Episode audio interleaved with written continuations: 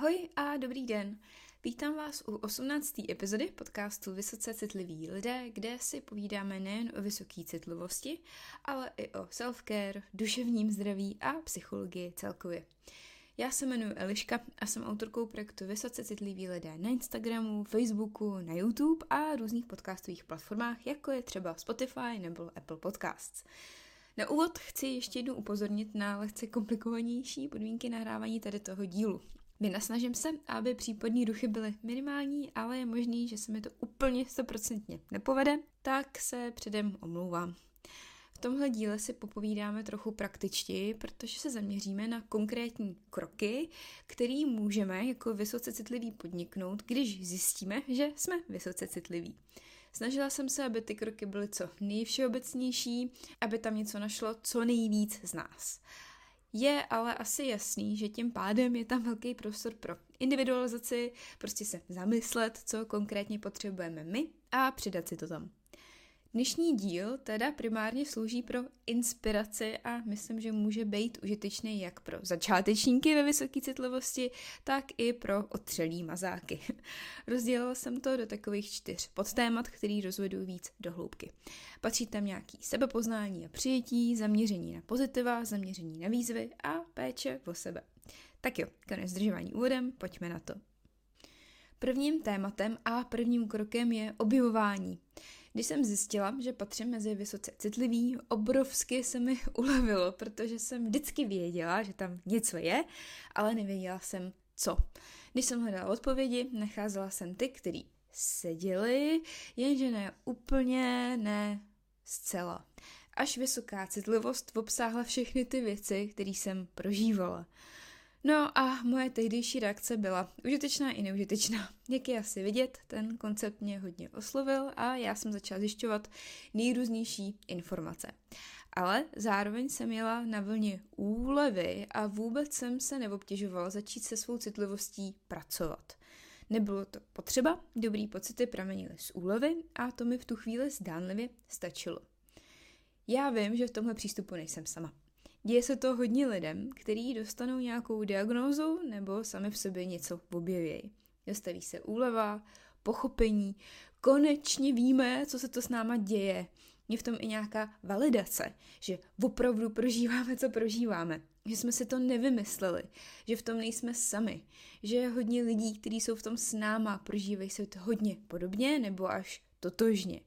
Někteří z nás začnou s touhle nově nabitou informací pracovat a některý se, podobně jako já, zaseknou v té úlevě. Když vím, že jsem vysoce citlivá, tak jsem to přece přijala, že jo. Na co se v tom matlat, nic dalšího v tom nevymyslím. Pak jsem ale pochopila a za ty roky intenzivního věnování se vysoké citlivosti se mi tohle pochopení hodněkrát potvrdilo, že k přijetí je třeba uvědomění a že skutečný přijetí není o tom, že něco vím, ale i o tom, že se tak i chovám, rozhoduju, respektuju to. Co tím chci říct? Ráda se podělím, ráda rozvedu. Jako příklad uvedeme nějakou míň příjemnou výzvu. Protože 17. února pořádám online přednášku na téma perfekcionismu, pojďme použít právě ten. Za prvé, vím, že jsem perfekcionista.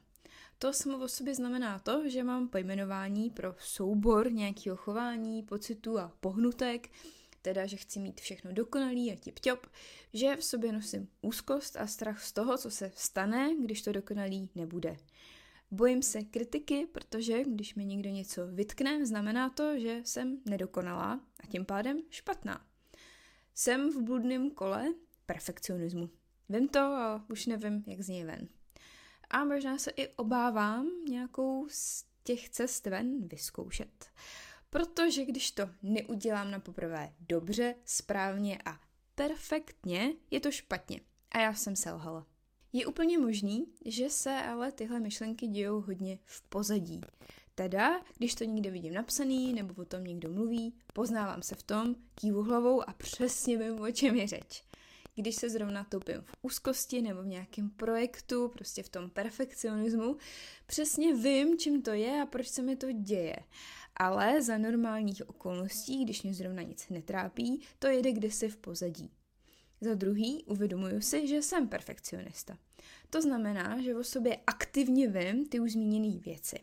Snažím se o tohle téma v rámci možností zajímat a rozšiřovat tak své znalosti jak tady toho tématu, tak i sebe sama. Když řekneme, že perfekcionisti mají tendence k prokrastinaci, neznamená to, že všichni perfekcionisti prokrastinujou, nebo snad, že ti, co prokrastinujou, prokrastinujou z toho stejného důvodu. Takže případná nová informace, že náš perfekcionismus může výst k prokrastinaci, nás může vyzvat k zamyšlení a dumání. Platí to i pro mě? V jakých situacích mám tyhle sklony? Co mají ty situace společný? Jaký jsou moje myšlenky a obavy, když se k tomuhle chování uchyluju? Odkud to pramení? A s čím všem to souvisí? Tohle dumání je užitečný nejenom v tom, že se hlouběji poznáváme a tím hledáme cesty k hojení, ale taky k tomu, že nasytí náš přeaktivnělej mozek, co prostě přemýšlet, uvažovat, vymýšlet a přemítat potřebuje. Samozřejmě ne v každém případě, ale přehnaný přemýšlení může být důsledek podhlcení. Teda máme málo témat k řešení, tak si hlava něco vymyslí, protože prostě neumí být prázdná. Když se hluboce zamýšlíme, tuhle potřebu plníme, aniž bychom přehnaně přemýšleli.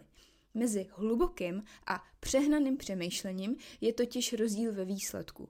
Hlubokýho obvykle mívá, přehnaný ne. No a za třetí přijetí. Vím, že jsem perfekcionista a hluboce si to uvědomuju, co to pro mě znamená, kam všude to zasahuje, co z toho pramení i odkud to pramení. Nejen díky tomu jsem schopná se na svůj perfekcionismus dívat soucitně a střízlivě. Vím, že mi kdy zachránil zadek. A vím, že mi kdy hodil klacek pod nohy. Vnímám tam pozitiva i negativa. Snažím se navigovat ty benefity a hojit limitace. Například oceňuju svoji pracovitost a zapálenost v situacích, kdy je třeba vytrvat, kousnout se a udělat hodně práce za krátkou dobu. Ale zároveň vím, že v takových situacích můžu mít tendence jet do nekonečná, mít pocit, že to stále není to ono, že je pořád co vylepšovat. Vím, že mám tendence hledat všude chyby a nedostatečnosti, takže i když mám hotovo a odevzdáno, nemám pocit, že mám hotovo. Vyčítám si, co všechno mohlo být lepší, že jsem neudělala dost. No a protože od tady té limitaci vím, hledám a sbírám různé zvládací dovednosti, jak s tím zatočit, jak si pomoct, jak si ulevit. Třeba si nahlas říkám, co všechno jsem ten den zvládla a kolik času mi to zabralo. Připomínám si, že reálně toho víc stihnout nešlo, že jsem udělala svoje maximum, kterýho jsem s výbavou daného dne byla schopná. To znamená, kolik jsem toho naspala, jak se celkově cítím fyzicky i psychicky, zase měla luxus nerušený práce a nebo se musela pozornost stříčit mezi další povinnosti a priority. Zdravím všechny rodiče. Chválím se za to, co jsem zvládla, i když tomu třeba úplně nevěřím. Odpočívám, relaxuju, odměňuji se za těžkou práci. Připomínám si, že když si neodpočinu teď, tělo mě donutí odpočívat ve chvíli, kdy se mi to bude pravděpodobně nejmíň hodit. To byl docela dlouhý příklad, ale přišel mi fajn. Kdyby vás téma perfekcionismu zajímalo víc, tak toho 17. února o něm budu od 9.30 povídat na přednášce. Případně se dá i předobjednat záznam, jestli se vám tenhle ten termín nehodí. Víc informací i vstupenky najdete na mém e-shopu, respektive na shop.vysocecitlivy.cz. S vysokou citlivostí je to stejný, jenom víc komplexní, protože samozřejmě zasahuje do všech možných aspektů našeho života a toho dumání, sebepoznávání a uvažování je tam tím pádem mnohem, mnohem víc ale není kam spěchat. Tenhle proces není závod. A jak se říká, práce kvapná, málo platná. Je možný, že jsou nějaký stránky, které ještě nejsme schopní uchopit a přijmout. Ještě na to nejsme připravení. A to je naprosto v pořádku, to je naprosto normální.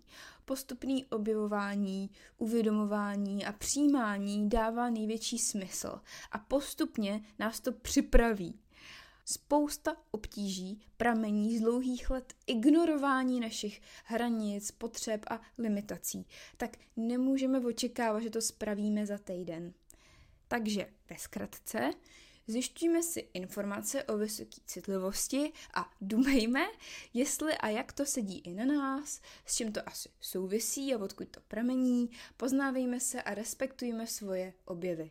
Tím chci říct, když zjistíme, že nás třeba extrémně zahlcuje oblíbená kavárna našich přátel, protože je tam prudký světlo, hraje hudba, rozlíhá se tam nepříjemně zvuk a do toho je slyšet vřízko dětí z přilehlého hřiště, respektujme to. Zkusme najít nějakou alternativu, která nám vyhovuje víc. Může jít o jinou kavárnu nebo i úplně jiný místo, ne zrovna kavárnu. Je asi jasný, že když jde o oblíbenou kavárnu, naše přátelé se jí jen tak nevzdají. Určitě je na místě vzájemný respekt a kompromisy. Teda, že se někdy půjde tam a jindy zase jinam. A my se můžeme rozhodnout podle sebe, jestli do té pekelné kavárny chceme jít. Když jsme unavený a už takhle zahlcený, asi to není nejlepší nápad. Pak jsou zase dny, kdy to dáme, byť to asi následky nějaký mít bude, ale třeba nám to za to stojí. Můžeme tam zkusit najít stůl, který třeba není tak exponovaný. Můžeme zkusit poprosit obsluhu o slumení nebo změnu hudby na něco třeba méně vlezlýho. Můžeme přijít později a odejít dřív. Vždycky je aspoň nějaká maličkost, kterou pro úlevu můžeme udělat. Opravdu nepodceňujme tady ty maličkosti, oni můžou udělat opravdu velkou, velkou úlevu. Ono, jde o to, jestli tu úlevu hledáme, jestli ty maličkosti hledáme a snažíme se je dělat, a nebo jestli přesně víme, jak by to mělo vypadat správně a co nám přesně vadí a jsme frustrovaní, že tady toho ideálu nelze dosáhnout a tím to pro nás končí. Druhým tématem a krokem je zaměření na pozitiva. Tady zlohavého vysvětlování asi netřeba. Lidská mysl má tendence se zaměřovat primárně na to náročný a negativní. Nepříjemné emoce, stresové situace, co se musí vyřešit, co se nepovedlo, co je špatně. Často si velmi palčivě uvědomujeme výzvy, limitace a náročné stránky vysoké citlivosti a její benefity a pozitiva bereme jako samozřejmost. Něco, co má každý, co snad ani nestojí za řeč. A to je samozřejmě blbý, protože je potom vnímáme extrémně zkresleně. Je těžký přijímat něco, co vlastně vnímáme jako problém, jako zdroj všech našich obtíží, jako balvan. A to není jenom o vysoké citlivosti, jo? to platí celkově o nás samotných, našem životě, tuhle radu můžeme využít všeobecně. Nicméně, když si zjišťujeme informace o vysoké citlivosti, zaměřme se i na ty pozitivní stránky a zvědomujme si, který z těch všeobecných platí i pro nás a jak konkrétně se v našem životě objevují. Vzpomínejme na různé situace. Může být i fajn psát si to a připomínat si, když se necítíme dobře. Stejně tak může být dobrý hledat způsoby, jak ty pozitiva v našem životě pěstovat, jak jim dát víc prostoru, pozornosti i lásky. Například pro vysoce citlivý lidi je typický, že jsme kreativní, ale pro každého z nás to znamená něco jiného. Někdo rád tvoří, někdo rád vymýšlí, někdo rád hledá řešení a tak dál. Třetím tématem a krokem je porozumění našim výzvám. Je to teda takový podobný tomu druhému kroku, ale ne tak docela. My vysoce citliví máme lecjaký výzvy společný, nicméně není to tak, že by pramenili z vysoké citlivosti samotný, Teda, že jsme třeba úzkostní, protože jsme vysoce citliví, ale naše vysoká citlivost může přispívat k některým sklonům, třeba k přehnanému přemýšlení a ty pak společně s nějakou predispozicí můžou úzkost způsobit, můžou k ní přispět. Velmi často se setkávám s požadavkem na radu, jak tyhle věci vyřešit, jak vyřešit svoje problémy. Možná jste si všimli, že se tomuhle označení snažím vyhýbat a to hned z několika důvodů. Mezi ty nejrelevantnější patří to, že mě hodně oslovují principy pozitivní psychologie a že nevidím jako užitečný nebo dobrý naše obtíže vnímat jako problémy. Slovo výzva mi tady dává obří smysl, protože úzkost, absence či komunikace hranic, perfekcionismus, zahlcení a tak podobně jsou takový naše výzvy. Nezmizí tak, že na ně aplikujeme nějaký všeobecný jednoduchý postup, ale postupně ztrácí svou sílu tak, že je objevíme, porozumíme jim, začneme hledat způsoby, jak s nimi koexistovat, jak s nimi pracovat a jak je postupně hojit. Takže se mi sem ani moc nehodí to slovíčko vyřešit. Jak vyřešit zahlcení? Jak můžeme úspěšně, konečně a napořád vyřešit zahlcení? No nijak. Všichni jsme občas zahlcení. Zahlcení je úplně normální reakce na to, když je těch věmů na nás moc, bez ohledu na úroveň naší citlivosti. U nás, vysoce citlivých, se to děje častěji, hloubějíc a po delší dobu. Takže to logicky vnímáme víc a vnímáme to jako nějakou výzvu a jako něco, co je třeba opečovat. Jak? Tak, jak nám to vyhovuje a je realistický pro nás. Třeba častěji odpočíváme a zařazujeme péči o naše smysly do pravidelní péče o sebe. Objevujeme svoje spouštěče a hledáme způsoby, jak jejich dopady zmírnit a nebo jak se jim vyhnout. Informujeme se o různých zvládacích dovednostech, které nám můžou pomoct zahlcený mozek sklidnit a zresetovat. Nevím, jak u vás, ale u mě je snaha se vyhnout zahlcení denním chlebem. Není to ale tak, že by to byla myšlenka, kterou mám aktivně v hlavě, o který aktivně mluvím a kterou aktivně řeším. Jsou to spíš automatizované návyky, které jsem si v procesu sebepoznávání vytvořila. Takže jo, chvíli to vědomí řešení bylo, ale teď je to automatika, teď jsou to nějaký rituály. Patří sem pravidelné jídlo a pití, pravidelné soustředění a pauzy při práci, ke kterým mi pomáhá Pomodoro metoda. Patří sem pohodlný oblečení i boty, sluchátka na uších, sluneční brýle, komunikace potřeb a hranic s rodinou a mnohý, mnohý další věci. Nesnažme se vyřešit problémy. Je to boj s větrnýma mlínama, na jehož konci budem vyčerpaný, frustrovaný a dost možná zklamaný. Nacházíme svoje výzvy a přemýšlíme, jakým způsobem je můžeme opečovat tak, aby to pro nás bylo efektivní, ale i schudný. A samozřejmě v tom nemusíme být sami. Využijeme pomoci odborníků. Většina pojišťoven psychoterapii proplácí, tak toho neváhejme využít. Na téma výzev se taky chci podívat víc zblízka v příštím díle. Chci zmínit ty nejčastější a víc je přiblížit, tak třeba vám i tohle bude nápomocný. A přece jenom mi to nedá, Různým výzvám se každý měsíc hlouběji věnuju na pravidelný online přednášce pod názvem Posezení nad. Jak už jsem zmiňovala, únodový téma je perfekcionismus, v minulosti jsem se ale věnovala všemu možnému. Například zahlcení, úzkosti, hranicím, vyhoření, sebevědomí, manipulaci a mnohem, mnohem dalším. Záznamy jsou když tak k dispozici na e-shopu v menu Posezení nad. Radši zopakuju, je to shop.vysocecitlivy.cz. Tak třeba se vám tam podaří najít informace a porozumění.